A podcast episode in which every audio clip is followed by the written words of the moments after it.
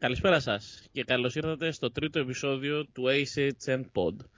Είμαι ο Νικόλας Βασιλείου και μαζί μου είναι ο αρχισυντάκτης του superheronews.gr Μιχάλης Κρατημένος. Καλησπέρα Μιχάλη. Καλησπέρα Νικόλα. Πώς ήταν αυτές οι μέρες έτσι μεταξύ του δεύτερου και του τρίτου επεισοδίου, είχαμε καιρό να τα πούμε. Πω, πω. Είχαμε ωραία νέα έτσι; Ναι, ναι, ναι. Πολλές και ενδιαφέρουσες ειδήσεις, τρέιλερ, τρέιλερ, Λοιπόν, φήμες. Σήμερα λοιπόν ε, με τον Μιχάλη θα μιλήσουμε για διάφορες ειδήσεις και φήμες που διαβάσαμε τις τελευταίες μέρες. Θα μιλήσουμε για κάποια νέα γύρω από τα κόμιξ και θα σχολιάσουμε και τα trailers που είδαμε ε, τον τελευταίο περίπου ένα μήνα ας πούμε. Λοιπόν, πρώτη είδηση. Ε, έχουμε τον τίτλο για το reboot του ολοκένριου Transformers. Το όνομα θα είναι Transformers Rise of the Beasts και θα λαμβάνει χώρο το 1994. Η, κλασικά θα έχουμε ε, γνωστούς ε, χαρακτήρες στο έργο, Optimus Prime, θα έχουμε τον Peter Cullen ε, στη φωνή, θα είναι ο Scourge από ό,τι βλέπω ο κύριος ανταγωνιστής, γενικά με Transformers ε, τα πάω έτσι και έτσι, δεν είμαι... Δεν είμαι μεγάλος φαν των ταινιών βασικά, ήμουν μεγαλύτερος φαν του παιδικού. Μμ. Ε, η γνώμη Μια σου από τα Μιχάλη ίδια. και τι περιμένεις να δούμε σε αυτήν την ταινία γιατί δεν ξέρω για σένα εμένα το Bumblebee μου έχει αφήσει κάποιες έτσι υπόνοιες ότι ναι το format υπάρχει για μια καλή ταινία Transformers επιτέλους. Ε, είναι υπέροχα, ναι, γιατί συνεχίζεται το reboot που έγινε με το Bumblebee. Οπότε είμαστε, ξέρεις, στην ίδια περίοδο, αρχές 90s, με... Το Bumblebee ήταν πολύ 90 Ε, ναι. Ήμουν στην 90 ήταν το Bumblebee, πολύ ωραίο. Οπότε συνεχίζεται, συνε- ε, συνεχίζεται το σύμπαν που έκτισε ο Travis Knight. Οπότε είναι θετικό. Α, ε, ας ελπίσουμε ότι έχει γίνει καλή δουλειά ε, και σε αυτή την ταινία στο σενάριο, ώστε να δούμε κάτι καλό. Και μεταξύ άλλων, ε, είχαμε και την ανακοίνωση για αυτή την ταινία, Μιχάλη, ότι ο Ρον Πέλμαν θα είναι ε, η φωνή του Optimus Primal, που είναι αρχηγός των Maximals. Ναι, έτσι. ναι. Και σε ένα ρόλο που τον έχει ξανακάνει και στη σειρά κινουμένων σχεδίων στο Power of the Primes. Ε, Ρον Πέλμαν, αγαπημένος ηθοποιός από Ναι, Ζων ναι. Βάναρ και από Hellboy. Πολλούς Ναι, εμένα, ρόλους. εγώ μόνο, μόνο ενθουσιασμό μου προκαλούν τέτοιες ειδήσεις. Γιατί ξέρεις, το Bumble, εγώ κάπου εκεί στο 5ο, 4ο Transformers είχα χάσει την ελπίδα μου ότι ξέρεις, λέω, δεν θα δούμε καλή ταινία Transformers ποτέ. Και ήρθε το Bumblebee που ήταν πάρα πολύ συμπαθητικό, πάρα πολύ ωραίο, πάρα πολύ ευχάριστο. Έδωσε μια νέα πνοή στο franchise.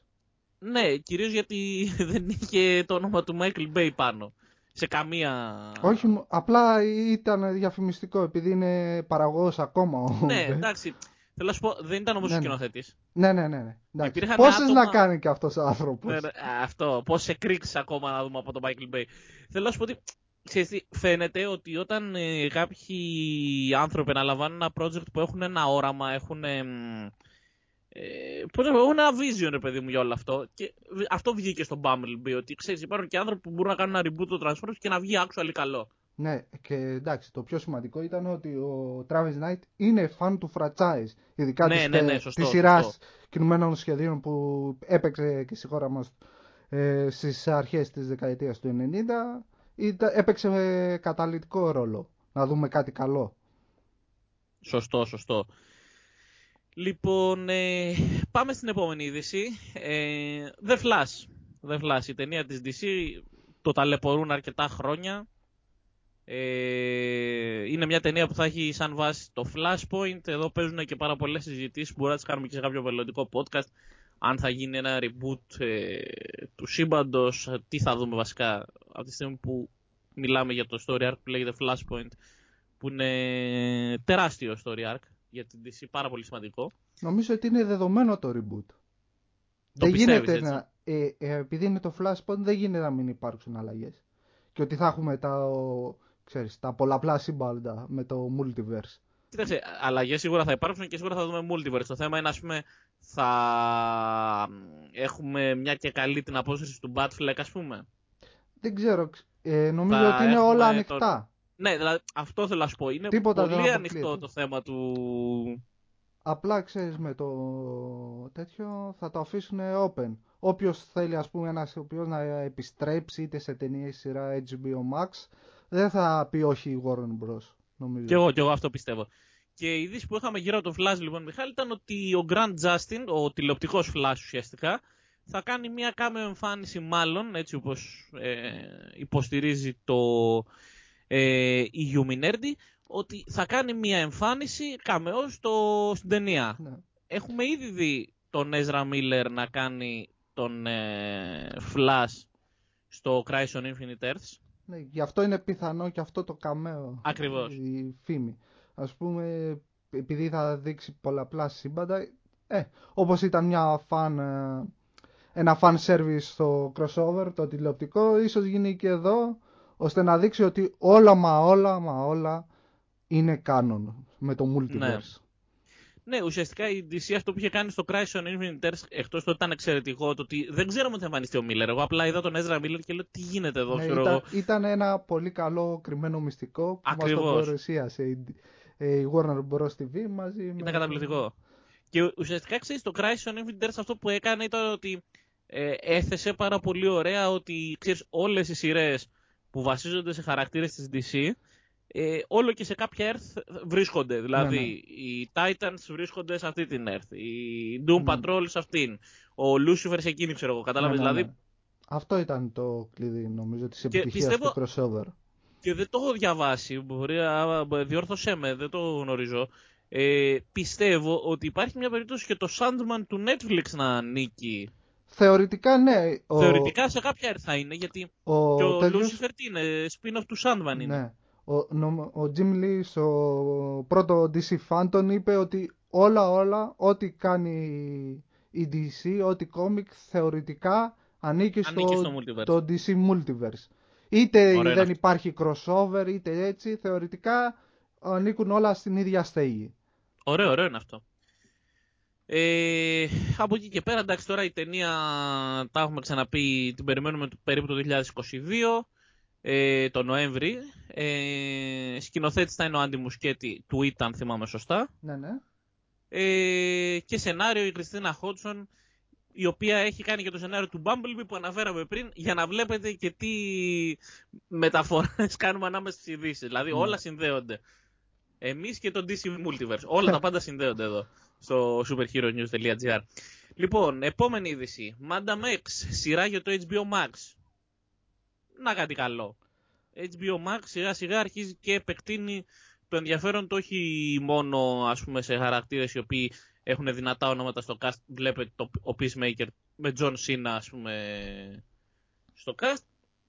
Αλλά ε, βλέπουμε ότι υπάρχουν και σειρές και για χαρακτήρες οι οποίοι ε, δεν είναι τόσο γνωστοί όπως ας πούμε η ναι, Madame ναι. X. Madame Xanadu συγκεκριμένα ο, ο χαρακτήρας ε, Τώρα δεν είναι κάτι το οποίο έχει κλείσει στο 100% έτσι. Είναι μια ναι. σειρά που βρίσκεται στο αρχικό στάδιο της ανάπτυξης. Ξεκινάμε να βλέπουμε. Ενώ... Κάποιο σχόλιο, Μιχάλη; Ε, εντάξει, το πιο ενδιαφέρον είναι ότι ο χαρακτήρας στα κόμιξ ε, έχει διατελέσει μέλος της Justice ε, League Dark. Οπότε ναι. δεν, δεν είναι τέτοιο. Δεν είναι... Justice League Dark είναι με Wonder Woman τώρα, έτσι. Άμα έχεις διαβάσει και τη... Ναι το κόμιξ της Οξύ, το The Witching Hour τώρα, η ναι, ναι. Justice League Dark έχει και... Ναι, οπότε από τη στιγμή που ετοιμάζεται ε, αυτόνομη σειρά για τον Constantine, σειρά για την Justice ναι. League Dark και μια μελλοντική ταινία, η οποία μπορεί να γίνει αν ε, και η σειρά είναι επιτυχημένη, οπότε δεν κάνει μεγάλη εντύπωση που ετοιμάζει ε, πολλαπλά project. Και αυτό που με ενθουσίασε όταν διάβαζα την είδηση Μιχάλη είναι ότι ο χαρακτήρας έχει δημιουργηθεί από τον David, τον David Michelin είναι ο, ο συγγραφέας, ο οποίος έχει γράψει το Iron Man Demon in a Bottle, που το έχουμε δει και στα ελληνικά. Ναι, ναι. Ε, και είναι και, αν δεν κάνω λάθος, ή, ε, εκείνη την εποχή που έγραφε, έγραφε το Spider-Man και ήταν ο δεύτερος μακροβιότερος τότε μετά το Stan Lee, ας πούμε. Πολύ χαρακτηριστικός συγγραφέας Marvel, ο οποίος όμως έχει κάνει και αυτή τη δουλειά για την DC. Εγώ δεν το γνώριζα, το είδα όταν ε, φτιάχναμε την είδηση. Ωραία, ωραία ναι, εντάξει, μια χαρά. Ναι. Μιας και λέγαμε για σειρές. Ε, υπάρχει και η συζήτηση για το Something is Killing the Children. Ε, είναι ένα κόμικ της Boom Studios από τον ε, ε, Trevor Macy και τον... Ε, συγγνώμη, μπερδεύτηκα. Ο Trevor Macy και ο Mike Flanagan γράφουν το σενάριο του πιλότου. Είναι ένα κόμικ του ε, James Tinion, ο οποίος ε, είναι κυρίως γνωστός για τις δουλειές του Batman, με την DC γενικά ήταν πολύ ανακατεμένος, ήταν και συγγραφέας ναι, ναι. στα περισσότερα του Scott Snyder και εγώ επειδή έχω διαβάσει όπως ξέρεις τα άπαντα του Scott Snyder, ε, έχω διαβάσει πάρα πολύ James Tinion. Ε, από εκεί και πέρα, το συγκεκριμένο κόμικ της Boom Studios δεν το έχω διαβάσει. Το έχω πάρα πολύ καιρό στη λίστα, ξέρεις, με τα αδιάβαστα που θέλω πάρα πολύ να τα διαβάσω. Όμως, γιατί είμαι πολύ ενθουσιασμένος, εκτός το ότι θέλω να δω και μια προφανώς ε, τηλεοπτική μεταφορά του από το Netflix, ε, θεωρώ ότι όλο και κάτι θα δούμε από κάποια ελληνική εκδοτική. Δηλαδή, όταν βγαίνει κάτι με το Netflix, βλέπεις ότι είτε οι Οξύ είτε οι Ανούμπη κάτι κάνουν ναι, και ναι. βγάζουν ε, ένα κομιξάκι. Ναι. Για να το λανσάρουν, ξέρεις ταυτόχρονα. Ναι, ναι. Εντάξει, ούτε εγώ το ήξερα το κόμικ. Δηλαδή το αγνοούσα την ύπαρξή του μόλις, ε, το έμαθα μόλις βγήκε η πρώτη φήμη ότι θα γίνει σειρά. Δεν είναι... Ναι, ναι ωραίο ναι, το story ε, φαίνεται, ε, έχει ενδιαφέρον. Είναι ωραίο, ωραίο horror story ρε παιδί μου, δηλαδή ναι, το πάρα πολύ. Και το γεγονός ότι εμπλέκεται και ο Φλάναγκαν που έχει στενή συνεργασία τα τελευταία χρόνια με το Netflix, το κάνει ακόμα πιο ενδιαφέρον το τηλεοπτικό project. Ε, κοίταξε να δεις, εγώ θα ήθελα να δω και αν θα ανακατευτεί και ο James Tinion στην όλη υπόθεση. Ναι, ναι. Ε, περιμένω εδώ, δηλαδή είναι πάρα πολύ ενδιαφέρον ε, σαν κόνσεπτ. Είναι τηλεοπτικό, ας πούμε, να το πούμε έτσι. Είναι τηλεοπτικό κόνσεπτ για μια ωραία χώρα. Οπότε περιμένω να δω τι θα γίνει, φίλε Μιχάλη, να δούμε και ναι. αν θα προχωρήσει, πότε θα το δούμε στις οθόνες μας και τα σχετικά. Ναι. Ποιος θα είναι ο σκηνοθέτης κτλ. Ναι, ναι, ε, έχουμε πολλά ακόμα σε αυτό το κομμάτι. Λοιπόν, ε, Chariot. Ε, από τη Warner Bros. Ε, υπήρχε ένας πόλεμος κάποιων προσφορών τέλος πάντων ε, για τα δικαιώματα της ταινίας Chariot. Ε, βασίζεται στο graphic novel της Artists, Writers and Artisans. Ε, η Warner Bros. όπως είπαμε θα βρίσκεται από πίσω. Κάποιο σχόλιο, εγώ δεν το έχω διαβάσει προσωπικά αυτό το κόμικ, οπότε δεν έχω κάποια... κάτι συγκεκριμένο να πω πάνω, δηλαδή δεν έχω ιδέα τι ακριβώς αφορά. Ούτε κι εγώ, αλλά ξέρεις, από, την, από το story ξέρεις, είναι μια ενδιαφέρουσα κάπως κατασκοπική ταινία με ένα γρήγορο αμάξι που είναι προηγμένη ναι, τεχνολογία. Ναι, είναι λίγο και sci-fi, παντρεύεται το ναι, ναι. θρυλεράκι με sci-fi, ας πούμε, ωραίο φαίνεται. Ναι, ωραίο και εδώ νομίζω το κλειδί θα είναι το σενάριο. Αν είναι καλογραμμένο και έχει έναν ανερχόμενο ή ένα, ένα καθιερωμένο σκηνοθέτη, μπορούμε να δούμε κάτι καλό. Συμφωνώ, συμφωνώ. Περιμένουμε να δούμε ρε. Δηλαδή, κοίταξε, κάθε, νομίζω κάθε ταινία κρίνεται εξ αρχής από το ποιοι είναι οι συντελεστές. Αν είναι κάποιος ο οποίος ε, πιστεύει στο project ή το έχει πάρει απλά για. σαν την επόμενη δουλειά, ξέρω εγώ. Ναι, ναι. Ε, τι να σου πω, βλέπουμε. Ε, από εκεί και πέρα είχαμε αυτές τις μέρες κάποιες ειδήσεις ρόλο της ε, Batgirl ε, ναι. Σύμφωνα με το The Rap, οι, πιο, οι δύο βασικές διεκδικήτρες ήταν η Hayley Lou Richardson και η Leslie Gracie. Και, η Leslie Grace, συγγνώμη. Και εν τέλει η Leslie Grace είναι αυτή η οποία σύμφωνα με το Deadline θα αναλάβει το ρόλο στην αυτόνομη ταινία Bad Girl. Πολύ ωραία πράγματα. Και εδώ η Χριστίνα Hodgson του Bumblebee και του Birds of Prey είναι και του Flash που ναι. αναφέραμε και πριν. Ε, μ' αρέσει. Μ' αρέσει αυτό το project πάρα πολύ. Ναι, εντάξει. Το casting ήταν λίγο έκπληξη. Εντάξει, η Grace είναι άγνωστη γενικά. Ε, το, το κινηματογραφικό της debut είναι με το Into the Heights ε, που είναι βασισμένο στο μόνιμο musical ε, του Μανουέλ Λίνε Μιράντα. Οπότε ναι. εγώ προτιμούσα τη Zoe Deutsch να σου πω την αλήθεια για το ρόλο. Μ' αρέσει. Μου τέριαζε πιο πολύ. Από, από όσο έχω διαβάσει, είναι. Είναι.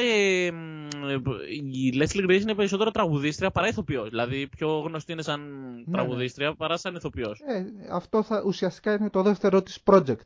Μετά το, το Into the Height. Ναι, ρίσκο. Ναι. Ρίσκο μεν. Και για να πούμε και την αλήθεια βέβαια, ε, αυτό είναι γενικότερο που το παρατηρώ. Ξέρεις, ε, έχει ξεκινήσει μία μόδα, ε, η Marvel κυρίως το έχει κάνει αυτό, να παίρνει indie σκηνοθέτες και να τους δίνει μεγάλα project, το οποίο πέρασε και στην DC, με τον Andy Sandberg, ας πούμε, του Shazam. Ναι. θεωρώ ότι αυτό θα γίνει και με ηθοποιούς σιγά σιγά. Δηλαδή, ε, πόσο γνωστό ηθοποιό μπορείς να βάλεις πλέον για τον Wolverine, σου λέω. Νομίζω έχει να κάνει και με το κόστος. Σωστό, εντάξει, είναι και, ε, νομίζω είναι και ταινία του HBO Max, δεν είναι ότι... Όχι, έχει να κάνει με το χρηματικό στο εξής. Ότι όταν ξεκινάει παίρνει λιγότερα. Και, ότο, και όσο Σωστό, νέα ναι. συμβόλαια ανεβαίνουν πάρα πολύ αν γίνονται επιτυχίες. Οπότε ξέρεις, είναι όπως στις σειρές. Πας σε αγνώστους, Ναι, να είναι μικρό το κόστος και για να τους ανανεώνεις να δεις μια λογική αύξηση. σωστό, νομίζω σωστό. Και, κάτι οι Russo, έτσι. και οι Russo Brothers ε, το community και το Arrested Development συνοθετούσαν, έτσι. Ναι. Πριν το Winter Soldier, θέλω να σου πω. Οπότε, εντάξει, είναι κινήσεις που ενέχουν αρκετό ρίσκο, Ναι, ναι. αλλά αν αποδώσουν, ανεβάζουν και εσένα, γιατί γίνεται μια καλή δουλειά, ανεβάζουν και το κασέ του ηθοποιού ή του παραγωγού ή του σκηνοθέτη, οτιδήποτε. Ναι, ναι. Ε, μιας και λέμε για σκηνοθέτες, ε, και επειδή το σχολιάζαμε και πριν σχετικά με τη Marvel, έχουμε το reboot του που θα γίνει με τον Blade, έτσι, Μαχέρ Σαλαλή στο ρόλο του ήρωα που είδαμε στα 90s, αν δεν κάνω λάθος. Ε, πολύ ωραίες ταινίες, ε, τα Blade. Και το τρίτο με Triple H, να το πούμε αυτό, Μιχάλη. ναι, ναι. Λοιπόν, Εντάξει, και το έχουμε- τρίτο είναι, θέλω να το ξεχάσουμε, τις δύο Είναι το πρώτες. χειρότερο, ναι, μακράν. Είναι το Οι χειρότερο. δύο Εγώ πρώτες μόνο- είναι ωραίες. Εγώ μόνο το Triple H θυμάμαι το τρίτο. δε, δε, το έχω ξεχάσει το υπόλοιπο. Το έχω σπρώξει όσο πιο βαθιά γίνεται στη μνήμη Ναι, μου, ας ναι, πούμε. ναι, δεν είναι Αλλά καλό. το, το πρώτο και το δεύτερο είναι πάρα πολύ καλά. Και τώρα έχουμε Μαχέρ Σαλαλή, ας πούμε, ο Σκαρικός, το οποίος πάρα πολύ καλός. Και μάλλον έχουμε και το σκηνοθέτη, θα είναι ο Μπασάμ Ταρίκ. Ε, Πες την αλήθεια, επειδή το κάνεις έτσι. Βάζεις να έχουν σκηνοθετήσει δύσκολα ονόματα στις ταινίες. Ε, ο Μπασάμ Ταρίκ έχει σκηνοθετήσει το Mogul Mowgli. Τα Αν- παράπονα στο Φάιγγι. ναι, στο deadline που στέλνει τις ειδήσεις και ανεβάζουμε κι εμείς. Αυτός ε, κάνει τις επιλογές. Έτσι, έτσι. Ο Μπασάμ Ταρίκ λοιπόν, ε, όπως είπαμε λοιπόν, ένας ηθοποιός ο οποίος δεν είναι ο πιο high budget ηθο... ε, ο πιο... συγγνώμη, ένας Σκηνοθέτης. σκηνοθέτης που δεν φημίζεται για τα πιο high budget ας πούμε project του. Ε, το Mongol Mowgli από όσο έχω δει είχε και τον Riz Ahmed, έτσι, πολύ καλός Riz Ahmed. Ναι, Ε, είναι, πολύ καταπληκτικός. ανεβασμένος. Πολύ ανεβασμένος ο Riz Ahmed, να το πούμε αυτό. Ναι, ναι. Ε, τώρα δεν ξέρω τι ακριβώς μπορεί να προσδώσει. Εμένα μου φαίνεται μια επιλογή τύπου Ryan Coogler στο Black Panther. Ναι, και εγώ κάπως έτσι το βλέπω. Δηλαδή, ε, ένας ε, άνθρωπος, ένας σκηνοθέτης ο οποίος ένας καλλιτέχνης ανήκει σε μια μειονότητα και μπορεί και αυτό να το βγάλει στην οθόνη. Να Ναι, μιλήσει ναι. για πιο προσωπικά θέματα. Ανάλογα ποια θα είναι και η κατεύθυνση του σεναρίου. Εγώ, πιστε- εγώ πιστεύω προς τα εκεί θα πάει, γιατί δηλαδή το, το βλέπουν αρκετά καλά με τον Blade και από τη στιγμή που κλείσανε και ένα τόσο δυνατό όνομα σαν τον Μαχέρ Σαλαλή στο ρόλο του πρωταγωνιστή, θεωρώ ότι κάπου εκεί θα πάνε. Θα δούμε. Έχουμε καιρό. Η ταινία Ναι, ναι, ναι. αργεί. Αργή, αργή η ταινία, όντως. Αλλά είναι και γεγονός ότι ξε- θυμάσαι την ανακοινώσανε και είχε βγει ο Μαχαίρ Σαλαλή. Εκεί τον είχαν βγάλει σε ένα κόνα, αν θυμάμαι σωστά. Δηλαδή ήταν πολύ ενθουσιασμένοι με αυτή την επιλογή και καλά κάνανε. Ναι, ήταν η ευχάριστη έκπληξη της Comic Con του... της προπερσινής. Προπερσινής, φίλε. πο- Πόσα πράγματα έχουν πάει πίσω με την πανδημία, πραγματικά. Πάρα πολλά. Πάρα, πάρα πολλά projects κιόλας. Λοιπόν, μιας και λέμε για projects που, έχουν, ε, που ξέρουμε για χρόνια και δεν έχουν έρθει ακόμα, ε, The Continental. Ένα spin-off του John Wick, μια event σειρά από όσο μάθαμε, ε, τριών επεισοδίων. Τα δύο από ό,τι βλέπουμε είναι, θα είναι ο Albert Hughes του The Book of Eli και του Minas του Society. Ε, εγώ προσωπικά περιμένω το Continental πάρα πολλά χρόνια. Έτσι, δηλαδή το περιμένω πώς και πώς. Να σου πω εγώ την Ε. αλήθεια, ξέρεις, δεν με είχε πολύ ψήσει, αλλά τώρα ο, το γεγονός ότι θα είναι event σειρά με 90 λεπτά επεισόδια Πολύ καλό. ε, και κινηματογραφικό budget το κάθε επεισόδιο, με έψησε πάρα πολύ. Κοίτα, εμένα με ψήνει γιατί ο κόσμος του John Wick γενικά νιώθω ότι είναι λίγο... εμ, δεν έχει εξερευνηθεί τόσο. Ναι, ναι, Να σου το όντως. πω έτσι, δηλαδή. Νιώθω ότι δεν έχει εξερευνηθεί όσο θα ήθελα. Οπότε το Continental είναι μια καλή αρχή να δούμε και πέντε πράγματα γύρω από αυτόν. Νομίζω αν βγει αυτό πετυχημένα θα δούμε κι άλλα τέτοια spin-off. Ναι, και εγώ έτσι πιστεύω. Είτε κινηματογραφικά είτε σε σειρές. Ναι. Σωστό, σωστό. Ε, τελευταίο, τελευταίο έτσι νέο από τις φήμες και τα νέα του κινηματογράφου και των σειρών που έχουμε αυτές σε αυτό το podcast είναι η ανανέωση του Loki για δεύτερη σεζόν. Ε, βγάλαμε και μια κριτική πρόσφατα οι τρεις αρθρογράφοι του superheronews.gr μπορείτε να τη διαβάσετε στο site μας σχετικά με το Loki. Ε, εμένα μου αρέσει. Γουστάρω. Ναι. Μ' άρεσε το Loki. Και εμένα. Θα το πω αυτό. Ε, βέβαια το έγραψα και στην κριτική. Νιώθω λίγο ότι ήταν υπερβολικά εκεί. Ξέρεις, ήταν υπερβολικά φανερός ο στόχος ότι πάμε να δείξουμε ποιος θα είναι ο επόμενος κακός της Marvel. Εντάξει, εγώ διαφωνώ. Να κάνουμε setup τον κακό. Αυτό έγινε πιο έντονα στο τελευταίο επεισόδιο. Ναι, ξέρεις, δεν φαινόταν, αυτό θέλω να σου πω, εμένα δεν φαινόταν ξεκάθαρα στο τρίτο ή στο τέταρτο επεισόδιο. Φάνηκε στο τέλος ότι όμως όλο αυτό, ξέρεις, φτάσαμε εκεί για αυτό το λόγο. Ε, δεν μπορώ να πω ότι με χάλασε κιόλας. Έτσι, δηλαδή μου άρεσε αυτό που είδα στο τέλος. Ναι, Απλά αυτή, η γνώμη που έχω είναι ότι για τη δεύτερη σεζόν του Loki ε, πιστεύω ότι πρέπει να βασιστούμε πιο πολύ στο να δούμε μια έτσι, αυτόνομη περιπέτεια Tom Hiddleston και όλα, οι όλα τα άλλα variants του Loki που είδαμε, το οποίο ήταν πάρα πολύ έξυπνο σε αυτή τη σειρά. Εσύ τι περιμένεις από την δεύτερη σεζόν, Μιχάλη; Εγώ νομίζω ε, τα πάντα θα κρυθούν ε, τέτοιο. Ε, ε, τι θα γίνει με το Multiverse; Νομίζω ότι θα έχουμε μεγαλύτερη εξερεύνηση των διάφορων συμπάντων μαζί με τους άλλους εκδοχές του Loki. Αυτό πιστεύω εγώ. Ότι θα ναι. πηγαίνουν σε κάποια άλλη γη που είναι ένας άλλος Loki, μα, πιθανόν θα, για να συλλαμβάνουν άλλους κακούς και να τους πηγαίνουν στην TVA, κάτι τέτοιο νομίζω. Αυτό ναι, καταλαβαίνω τι λες. Τώρα αν θα γίνει αυτό θα, θα δείξει. Και στο Multiverse γενικά έχουμε δει ε, ένα πολύ ας πούμε μεγάλο setup του Multiverse. Ε, δηλαδή, πώς να σου το πω τώρα, ε, έχουμε δει ότι, ξέρεις, το Multiverse θα, θα εξερευνηθεί πάρα πολύ σε επόμενες ταινίες Marvel και μετά βλέπεις ότι ναι, μάλλον έχω άλλες τρεις ταινίες μέχρι να φτάσουμε εκεί. Να το πω έτσι περίπου. Ναι. Δηλαδή, πού θα δούμε το multiverse σίγουρα; Θα το δούμε στο Spider-Man No Way Home. Ναι, ναι. Θα το δούμε στο. Προφανώς στο Doctor Strange in the Multiverse of Madness που βγαίνει του χρόνου. Εντάξει, αυτό το ξέρουμε από το 19 λόγω τίτλου. Προφανώς. Δηλαδή, εκεί, ξέρεις, εκεί όλοι ξυπνήσαμε, αλλά μετά βγήκαν οι ειδήσεις για το No Way Home και ξεκινήσαμε. Ω, θα έρθει και νωρίτερα. Ναι. Ωραίο αυτό. Και είμαι σίγουρος ότι θα το δούμε και στο Quantum Mania, το Ant-Man, το ναι, ναι. το τρίτο. Ναι, λόγω της παρουσίας του Kang.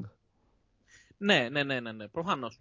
Ε, και ο Kang έτσι είναι και πολύ σημαντικός όσον αφορά, ε, πώς να σου πω τώρα, όσον αφορά τις διαφορετικές εκδοχές του, τον Immortus, τον Kang, δεν ξέρω αν έχεις διαβάσει και το Avengers ε, Forever που έχει βγει στα ελληνικά από τη συλλογή της Marvel και έχει τον Kang σαν κύριο κακό. Όχι, δεν το έχω ε, διαβάσει, αλλά ξέρεις από αυτά που διάβασα διάφορα άρθρα, ότι τονίζω ότι είναι πολύ σημαντικό ότι, δεν, ότι υπάρχουν πολλοί Kang και γι' αυτό είναι ο, ο πιο ο επόμενος μεγάλος κακός ναι, των ναι, ναι. επόμενων φάσεων ε, του MCU.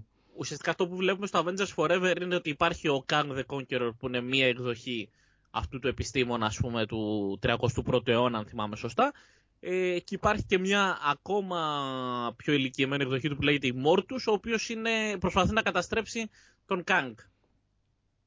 Απλά αυτό που είχα καταλάβει εγώ στο κόμικ τουλάχιστον είναι ότι δεν είναι δύο εκδοχές απλά ο ένας είναι μεγαλύτερος σε ηλικία από τον άλλον και συναντιούνται στο timeline. Κάπως έτσι το είχα καταλάβει εγώ.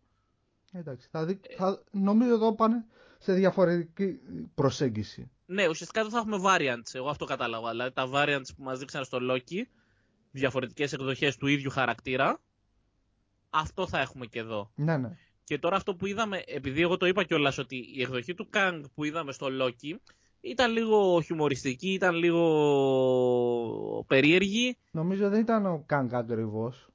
Ναι, δεν, ήταν- αυτό, δεν ήταν ο Κang αυτός. Αυτός ήταν ο He Who Remains, έτσι Ναι, ναι. ουσιαστικά ε, τον μπραντάρανε. Ήταν ουσιαστικά ένας variant του Kang και ουσιαστικά αυτό που σου έδειχνε η σειρά είναι ότι ελευθερώθηκαν πάρα πολλές, διαφο- πολλά διαφορετικά variants στο timeline του Kang. Αυτό. Ναι, πλέον. Ότι έχουμε Ναι. πάρα Του- πολλές εκδοχές που Μάλλον δύσκολα... όχι του Kang, για να είμαστε σωστοί, όχι του Ναι. Kang. Ο Κανκ είναι μία από τις επιστήμονα- εκδοχές. Μπράβο, ο Kang είναι ένα variant αυτού του επιστήμονα τέτοιο. Ένα άλλο variant μπορεί να είναι και ο Immortus. Ναι, Τον ναι. οποίο ο Immortus, επειδή δεν μοιάζει με τον Kang, μπορεί να τον, να τον ε, ενσαρκώνει ένας διαφορετικός ηθοποιός. Δηλαδή, the possibilities are limitless, να σου το πω έτσι. ναι, ναι. Με αυτό που έχουμε Και δει. νομίζω αυτό είναι το, και το πιο εγωιτευτικό που έγινε με το σετάρισμα. Είναι καλή επιλογή ο Kang. Είναι πολύ καλή επιλογή. Και ο, και ο Για ηθοποιός. Και ο ηθοποιός μου αρέσει εμένα. Μ' αρέσει ο ηθοποιός. Ε, ο Majors, αν δεν κάνω Ναι, λάθος, ναι. έτσι. Jonathan Majors.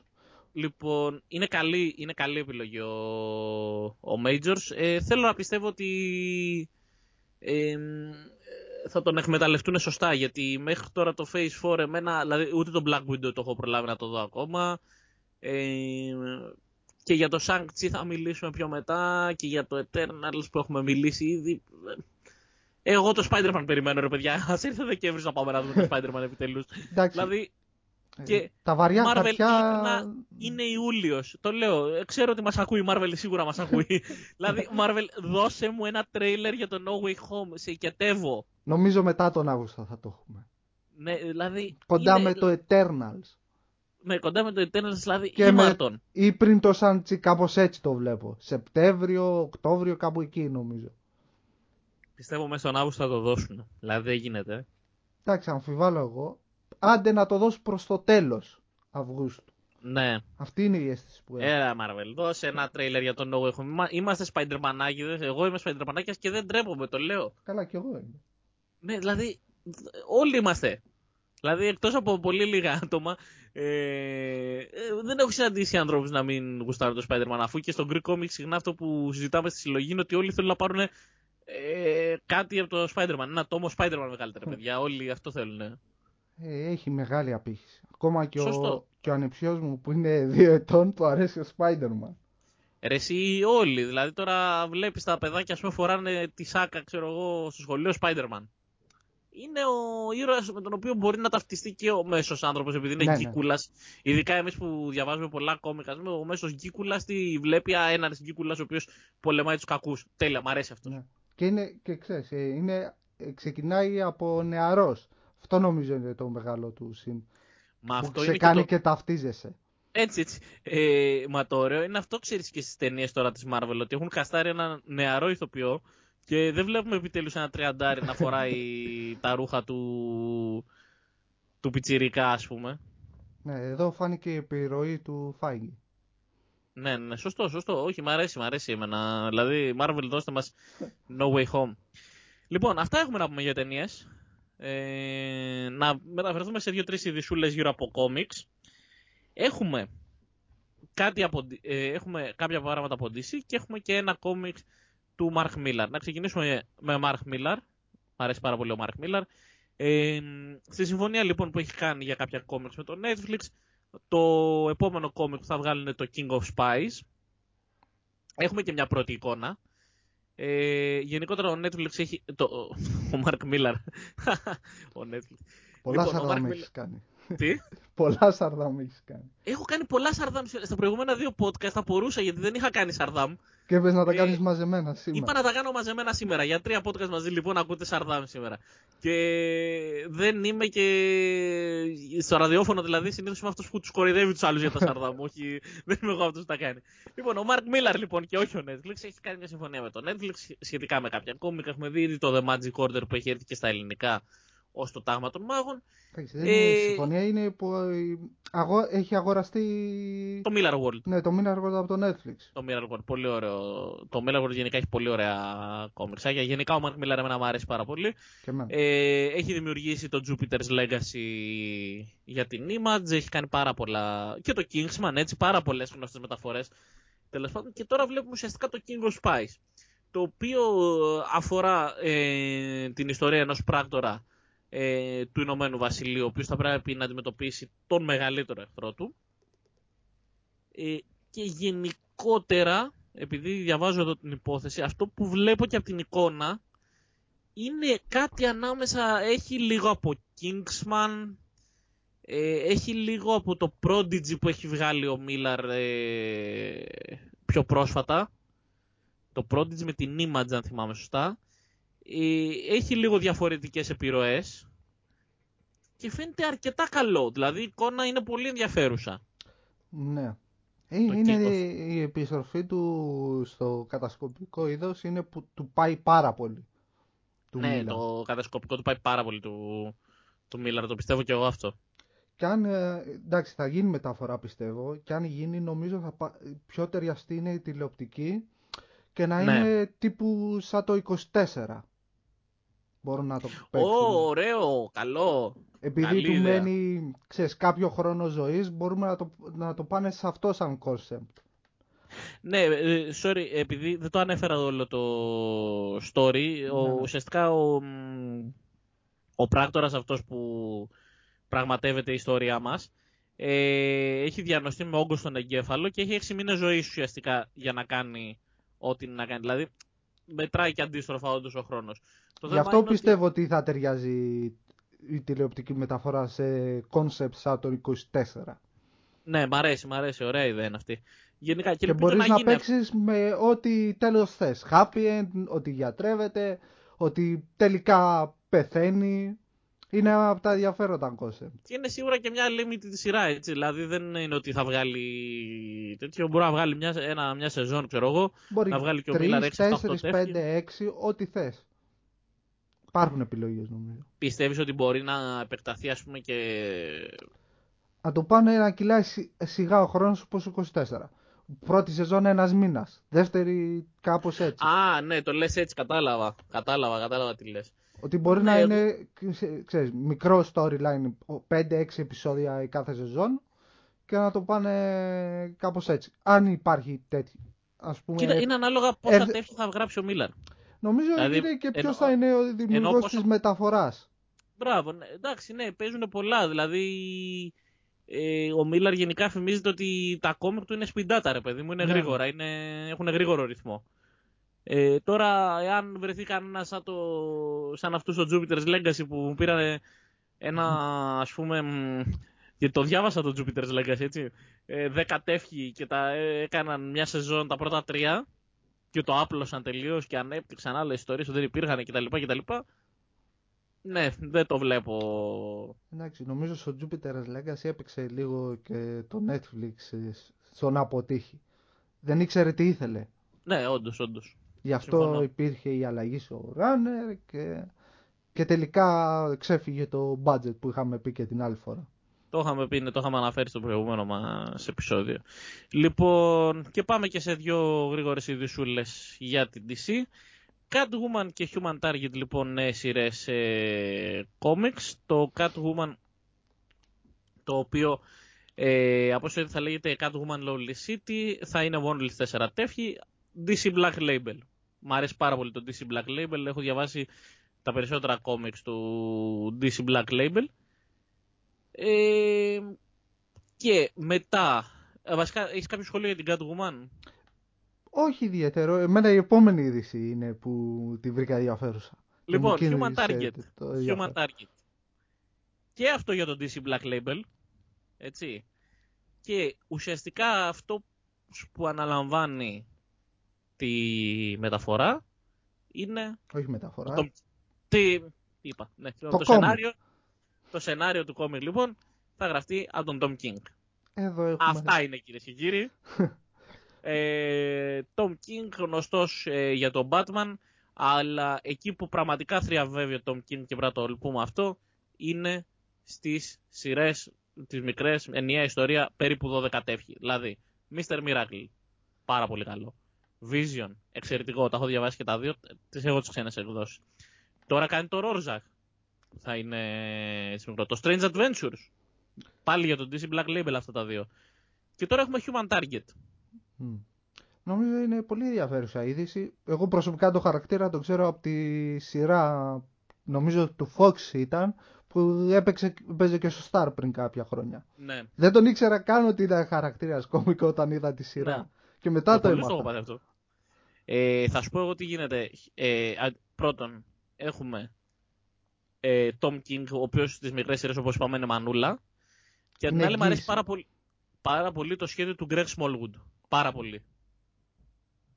Δηλαδή, είναι λίγο ρετρό, είναι λίγο, θυμίζει κάτι από Image, ξέρεις, Image Criminal, ε, ε, φέρνει λίγο ε, στον Σον Phillips, δηλαδή μου θυμίζει λίγο Σον Phillips, αλλά έχει και ένα retro vibe, μου αρέσει, μου θυμίζει λίγο το Archer, ο ήρωας, δεν ξέρω αν ε, το, των κινουμένων σχεδίων το Archer, ε, τη σειρά. Ε, Μ' αρέσει πάρα πολύ, δηλαδή είναι μια ιδέα πάρα πολύ καλή και γενικά η DC καλά κάνει κατ' εμέ και δίνει περισσότερες ε, έτσι limited σειρές στον Dom King. Δηλαδή Ναι. στο Batman ήταν καλός, αλλά όντως κάπου ξεχύλωσε λίγο το σενάριο του. Που... Και μάλιστα είχε προγραμματίσει 100 τέφια, ας πούμε, και, Και έφυγε βγήκανε περίπου νωρίτερα. 80. Έφυγε νωρίτερα, έφυγε νωρίτερα.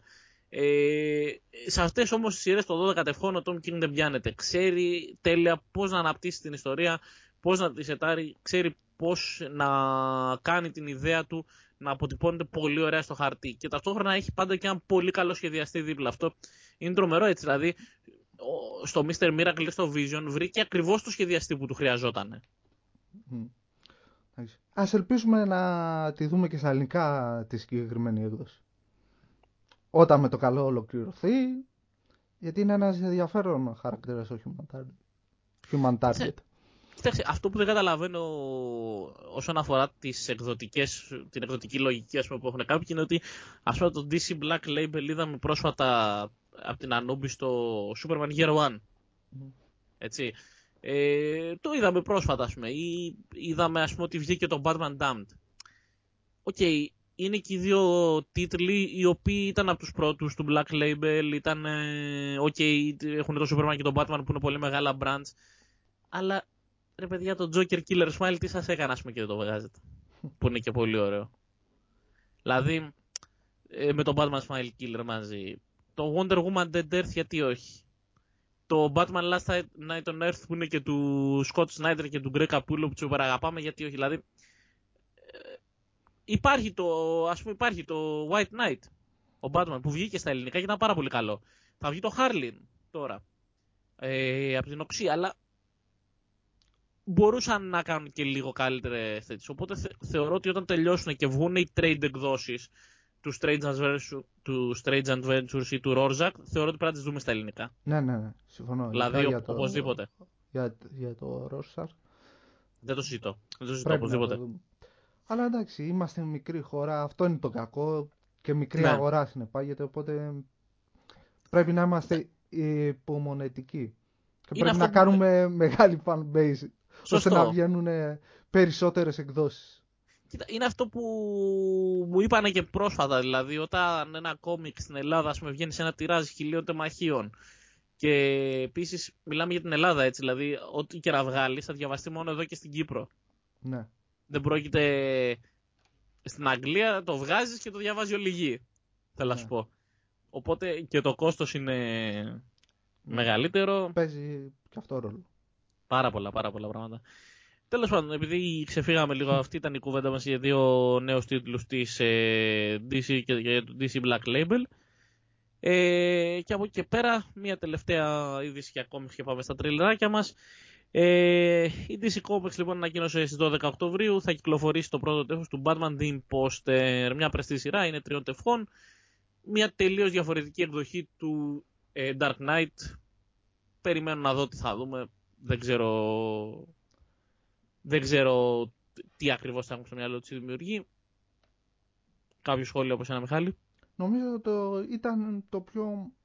Εντάξει, ήταν ευνηδιαστική κίνηση γιατί ε, δεν περίμενα ότι ο, ο, ο σεναριογράφος που είναι και για το The Batman δεν είναι, ο Μάτσον, Μέιτσον Τόμλιν, πώς το λένε. Ναι, ναι, ναι. Αυτό ήταν ε, ουσιαστικά ε, η κύρια είδηση, ότι έχει γράψει ένα κόμικ. περιμένω να δούμε τι, τι, έχει, τι έχει γράψει, τι είχε στο μυαλό του, ποια θα είναι αυτή η εκδοχή. Υπάρχουν πάρα πολλά κόμιξ, οπότε θα έχει ένα ενδιαφέρον να δούμε τι έχει ετοιμάσει. Ναι. Ε, ωραία. Λοιπόν, πάμε στα trailers. Πάμε στα trailers. Ε, να ξεκινήσουμε... Με ποιο να ξεκινήσουμε για να δούμε. Θα ξεκινήσουμε το Snake Eyes. Ναι. G.I. Joe Origins. Να πω τη γνώμη μου, σαν να βλέπω το Mortal Kombat ήταν, Μιχάλη. δηλαδή, μου θύμισε πάρα πολύ το Mortal Kombat για κάποιο λόγο. Ναι. Εμένα όχι, αλλά εντάξει, άποψη είναι. Ναι, OK, okay, εγώ σου λέω πώς το είδα. Εντάξει, το πρώτο κανονικό τρέιλερ ήταν πολύ ωραίο. Μας έδειξε πώς θα, πού θα κινηθεί η ταινία. Εντάξει, νομίζω περί... το μεγαλύτερο βάρος έχει δοθεί στις κοινές δράσεις. Ναι. Και όχι στο σενάριο προς την... Πώς ε, ο, ο χαρακτήρας μεταμορφώθηκε στο Snake Eyes. Νομίζω αυτό είναι το... Εκεί έπεσε το βάρος, πιστεύω.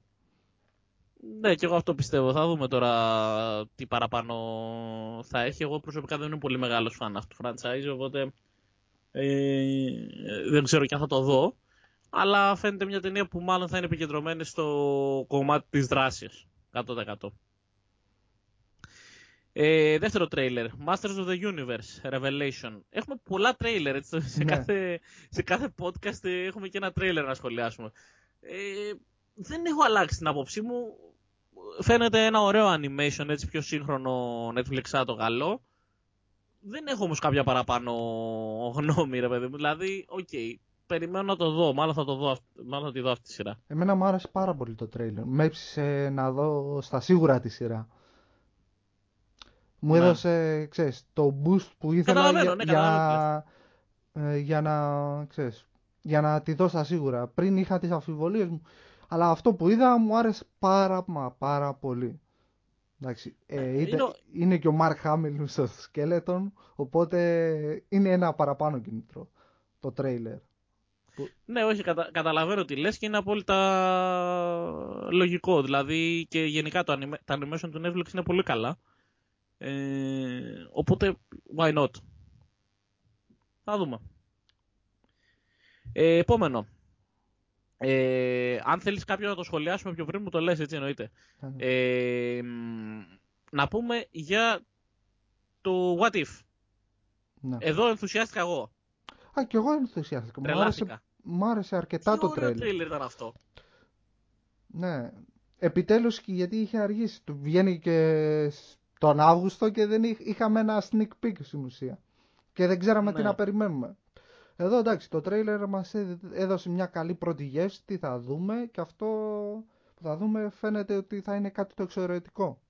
Ουσιαστικά είναι εναλλακτικές ιστορίες του Marvel Cinematic Universe, τι θα μπορούσε να είχε γίνει ας πούμε σε κάποια από τα γεγονότα που έχουμε δει στις ταινίες της Marvel. Έτσι, και όλο αυτό υπό τη σκοπιά του Jeffrey Wright που θα είναι ο, ο What to the Watcher. Ε, μου αρέσει πολύ η επιλογή του Jeffrey White ε, για τη φωνή. Μου αρέσει που επιστρέφουν οι περισσότεροι ηθοποιοί, αν όχι όλοι, Νομίζω στους ρόλους που τους... Ναι, ας πούμε, ο Starlord είναι ο, ο εκλειπών Chadwick Boseman, ας πούμε.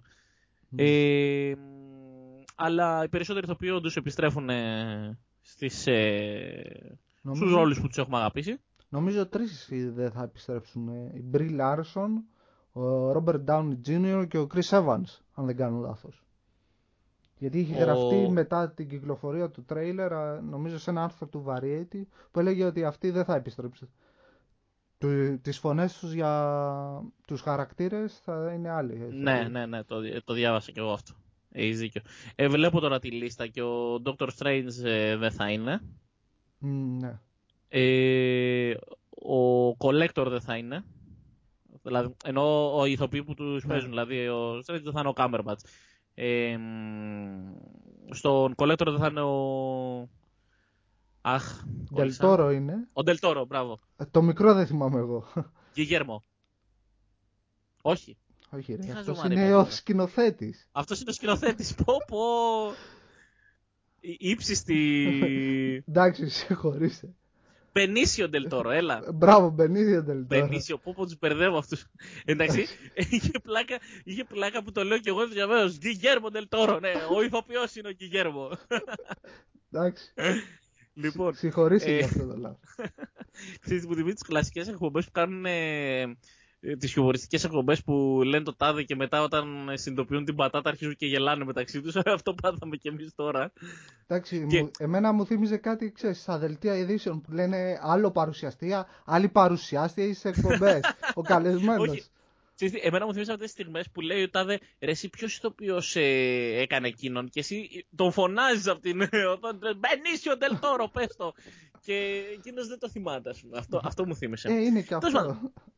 Πάντων. Τέλος πάντων, λοιπόν, για να επανέλθουμε, το What If θα έχει κάποια γεγονότα, πώς θα μπορούσαν να έχουν διεξαχθεί αν γινόταν κάτι διαφορετικά. Για παράδειγμα, ε, εκεί που ο Τόνι Στάρκ βλέπει, ας πούμε, τον ε, πύραυλο λίγο πιο, πιο δίπλα που έγραφε Stark Industries, πολύ ωραίο πλάνο εκείνο της πρώτης ταινίας, ας πούμε, ε, και εμφανίζεται, αν θυμάμαι, στο Black Panther.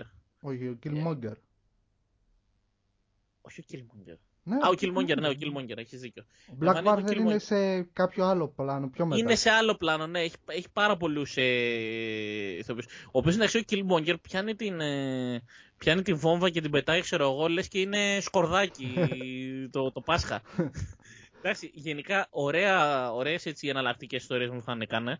Ε, λογικά θα τις σχολιάσουμε κιόλας. Μου αρέσει πολύ σαν ιδέα και ε, θέλω να πιστεύω ότι θα δούμε κάτι πολύ καλό. Δηλαδή αυτό που είδα σαν πρώτο τέτοιο με ενθουσίασε και το animation είναι ωραίο. Είναι καλό. Ναι, ναι. Δεν έχω άλλο κάτι να προσθέσω από Δεν αυτά έχεις που, κάτι άλλο έχω, να πεις. OK, OK. που, που έχω ήδη πει.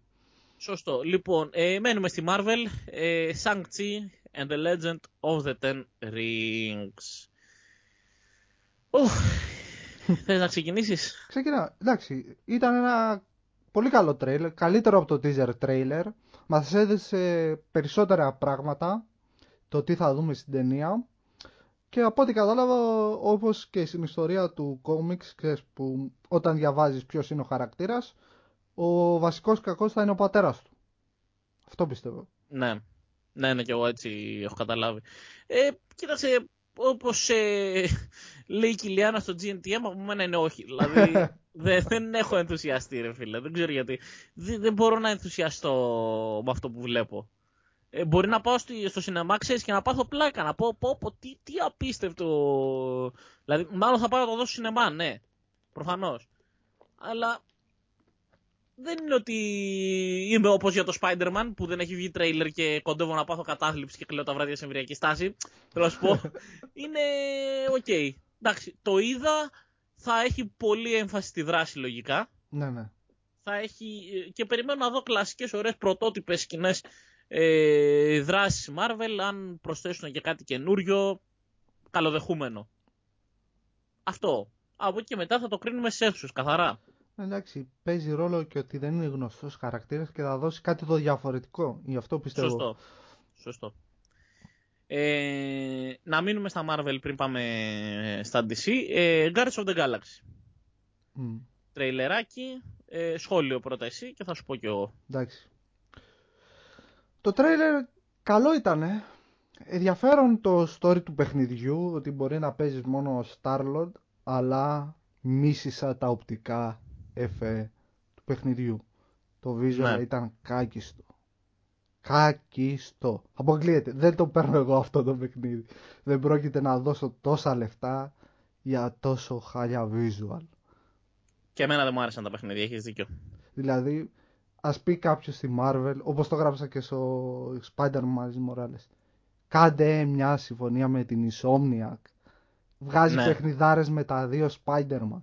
Όχι άλλο ανεξάρτητες εταιρείες που βγάζουν λες και βλέπεις οπτικά εφέ από comic book, ε, από comic book μου- ταινίες από τη δεκαετία του 80 και του 90. Σωστό. Ναι, ναι, ναι, έχεις δίκιο. Δηλαδή όπως Ε, και, εγώ το... δεν μπορώ να καταλάβω. Όπως και το Avengers ήταν πάρα πολύ κακό. Λες και ε, Ναι. ε, ήταν παιχνίδι στο υπολογιστή στις δεκαετίες του 90. Ξέρεις, τετραγωνά και κάτι. Ναι, ναι, ναι. Έλεος ρε, έλεος ρε Marvel. Εγώ δεν μπορώ να καταλάβω πώς γίνεται να έχει βγει το, το, τα δύο Spider-Man, το Spider-Man και το Spider-Man Miles Morales, να έχει βγει το Batman και παρόλα αυτά να μην βγάζουμε τέλεια παιχνίδια για όλους τους υπερήρωες. Δεν, δεν μπορώ να το καταλάβω. Δηλαδή, ok, okay, ξέρω ότι δεν είναι πάντα, ε, δεν μπορεί η μια, μια εταιρεία να παράγει με την ίδια ποιότητα 6, 7, 10 παιχνίδια. Αλλά δεν γίνεται ρε γαμώτο να βλέπεις ότι αυτές οι δύο σειρές βγάζουν παιχνιδάρες και όλοι οι υπόλοιποι έχουν τέτοια visuals. Νομίζω ότι... Storyboards υπάρχουν. Καλά storyboards. Ναι, είναι, είναι και στην τεχνογνωσία του στούντιο που αναλαμβάνει την ανάπτυξη. Ναι, δηλα... καταλαβαίνεις τι λέω, δεν μπορεί το ίδιο στούντιο. Προφανώς δεν μπορεί ας πούμε η Insomniac να λάβει ε, 10 τέτοια. Αλλά δεν γίνεται ρε φίλε. Νομίζω να μην ότι, έχουμε... να ότι αν αναλάβει ένα μεγάλο τίτλο, ας πούμε άμα της πει η Marvel, έλα εδώ η Insomniac, φτιάξε ένα καλό παιχνίδι για τους εκδικητές, πιστεύω θα το καταφέρει. Ναι, και εγώ αυτό πιστεύω. Εντάξει, και να, είναι... να μην βγάλει όλη τη βιβλιοθήκη παιχνίδια, δεν ζητάς αυτό. Α πούμε, θες ένα για Fantastic Four, εκδικητές, X-Men. Ναι. Κάτι. Ναι, ναι, οι ομάδες οι ομάδες βγάζουν ωραία παιχνίδια. Και μπορείς να το κάνεις αυτό και να παίζεις και με διαφορετικούς ήρωες.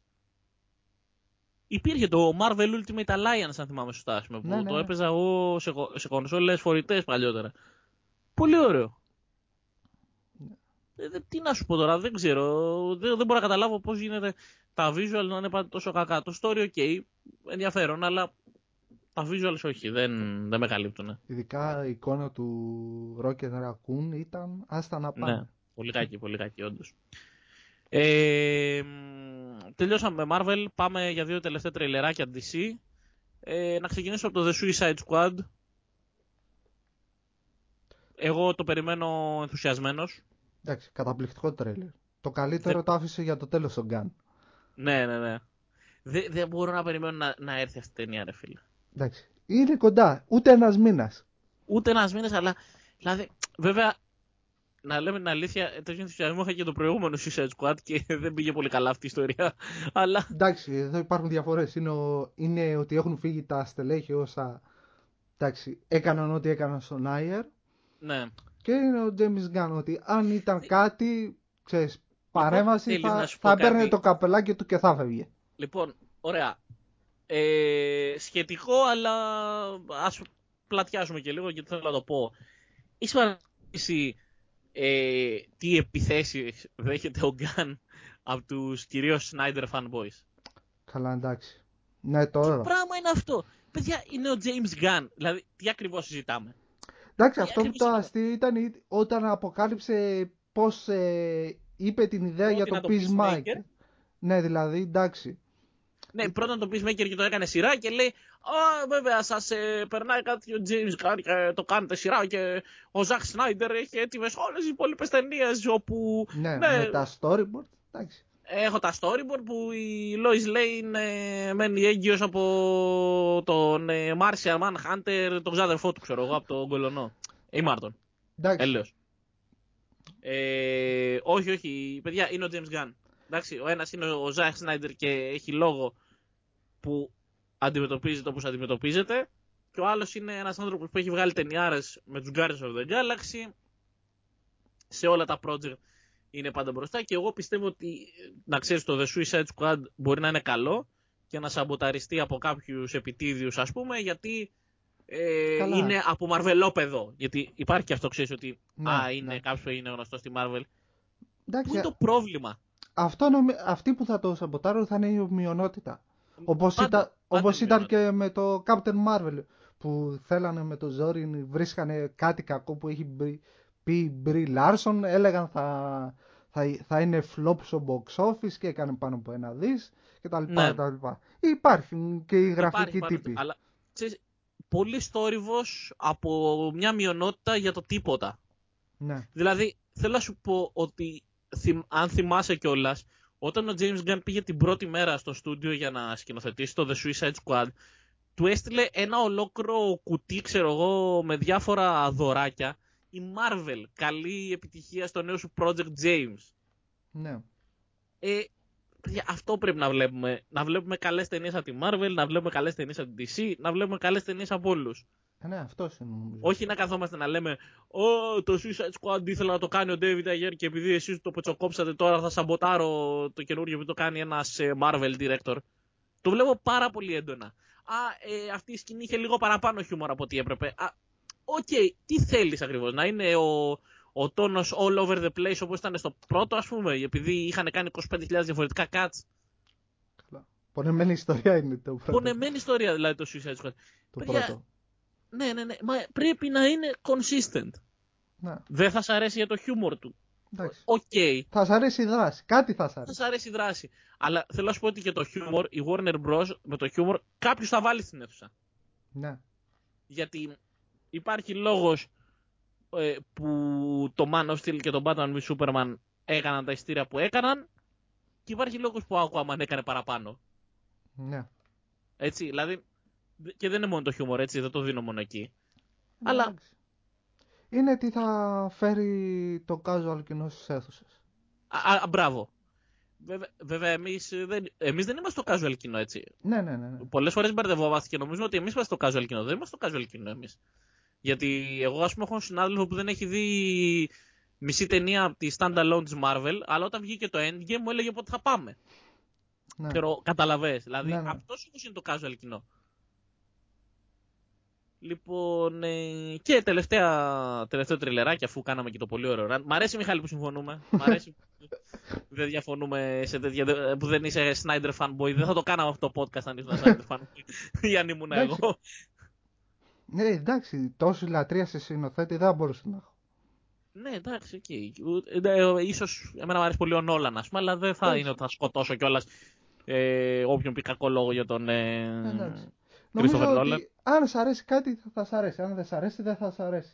Μπράβο, αυτό, αυτό, ακριβώς. Τέλος της ιστορίας. Ακριβώς, ακριβώς. Και τελευταίο τριλεράκι λοιπόν για σήμερα και κλείνουμε. Titans. Τρίτη σεζόν. Τρίτη σεζόν. Ε, επιστρέφει μετά από δύο χρόνια. Το 19 ήταν η τελευταία σεζόν. Ναι, ναι. Εδώ ε, Ε, είναι το πλήγμα της πανδημίας που λέγαμε. το πλήγμα της πανδημίας. Είναι και η μεταφορά από το DC Universe στο HBO Max. Ε, μ' άρεσε. Πάρα Εμένα. πολύ. Πολύ ωραίο τρέιλερ. Ε, μ' αρέσει που, ξέρεις, αυτό το, ας πούμε, mini universe που έχει στηθεί με τους Titans, μ' αρέσει που συνεχώς επεκτείνεται, συνεχώς εμπλουτίζεται, ε, συνεχώς το εξερευνούν με νέους χαρακτήρες. Μ' αρέσει, μ' αρέσει πάρα πολύ. Ναι, ναι. Εντάξει. Και περιμένω να δω ε, που θα πάει, αλλά μ' αρέσει ότι τώρα και στο HBO Max θα έχει ακόμα μεγαλύτερο budget λογικά. Είναι ωραίο. Ναι, ναι. Εντάξει, και εμένα μου άρεσε το τρέιλερ. Είδαμε και κάποια ωραία easter eggs του Joker με το, με το γέλιο. ναι, ναι, ναι. Υπάρχει και η φήμη ότι θα εμφανιστεί. Είδαμε τον ε, Scarecrow. Είδαμε Το ωραία Scarecrow τον πράγματα. είδαμε όντως. Είδαμε. Ήταν μια ωραία πρώτη γεύση για το τι θα δούμε στη σεζόν. Υπάρχουν πόσοι χαρακτήρες. Το Red Hood, το ντεμπούτο του. Πώς θα γίνει ο, ο Robin Red Hood. Υπάρχουν Ναι. ναι. πο, πολλές φορές. Εντάξει, το μόνο που δεν είναι τέτοιο που δεν έχω ενθουσιαστεί με τη σεζόν είναι με την Blackfire ως ο, ο, ο κύριος ανταγωνιστής. Δεν ξέρω πώς θα είναι αυτή η ιστορία Μμμ, με ναι. τη Starfire και πώς θα το δέσουν. Αλλά έχω εμπιστοσύνη στη δημιουργική ομάδα γιατί οι δύο πρώτες σεζόν ήταν πολύ ωραίες. Ήταν όντως πολύ καλές, όντως. Ε, συμφωνώ, ναι. Εγώ περιμένω να δω πώς θα πάει, γιατί μέχρι στιγμή στο Titans εγώ το περίμενα ότι δεν θα μου άρεσε. Και ανταυτού έχω φτάσει σε σημείο ας πούμε, να περιμένω την τρίτη σεζόν και να λέω ναι, θέλω να έρθει αυτή η σειρά, περιμένω να τη δω.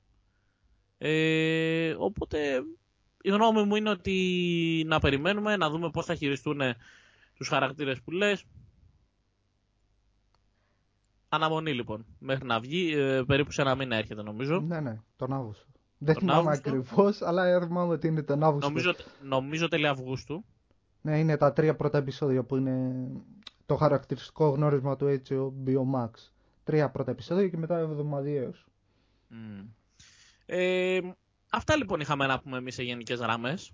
Να. Αυτό ήταν ε, και το σημερινό podcast. Ε, περάσαμε πολύ ωραία, αναλύσαμε τα νέα, μιλήσαμε και για λίγα πράγματα παραπάνω.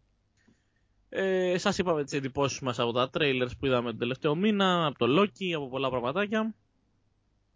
Ε, Μιχάλη, κάποιο σχόλιο για να κλείσουμε; Ε, δεν έχω να προσθέσω κάτι άλλο. Τα είπαμε, είπαμε πολλά. Ε, κάναμε και ένα μικρό rant. Και περάσαμε πολύ ωραία, ναι, όπως ναι. πάντα. Τα λέμε την επόμενη φορά. Σας, σας ευχαριστούμε λοιπόν πάρα πολύ που μας ακούσατε, που ήσταν μαζί μας για το τρίτο επεισόδιο του ACHN Pod. Ε, τώρα επόμενο επεισόδιο δεν ξέρουμε πότε θα βγει. Κάποτε τον Αύγουστο. Κάποτε τον Αύγουστο ελπίζουμε το συντομότερο δυνατό να βγάλουμε ένα ακόμα επεισοδιάκι. Ε, σας ευχαριστούμε που ήμασταν μαζί σας και μας ακούσατε. Τα λέμε. Καλή συνέχεια και γεια σας.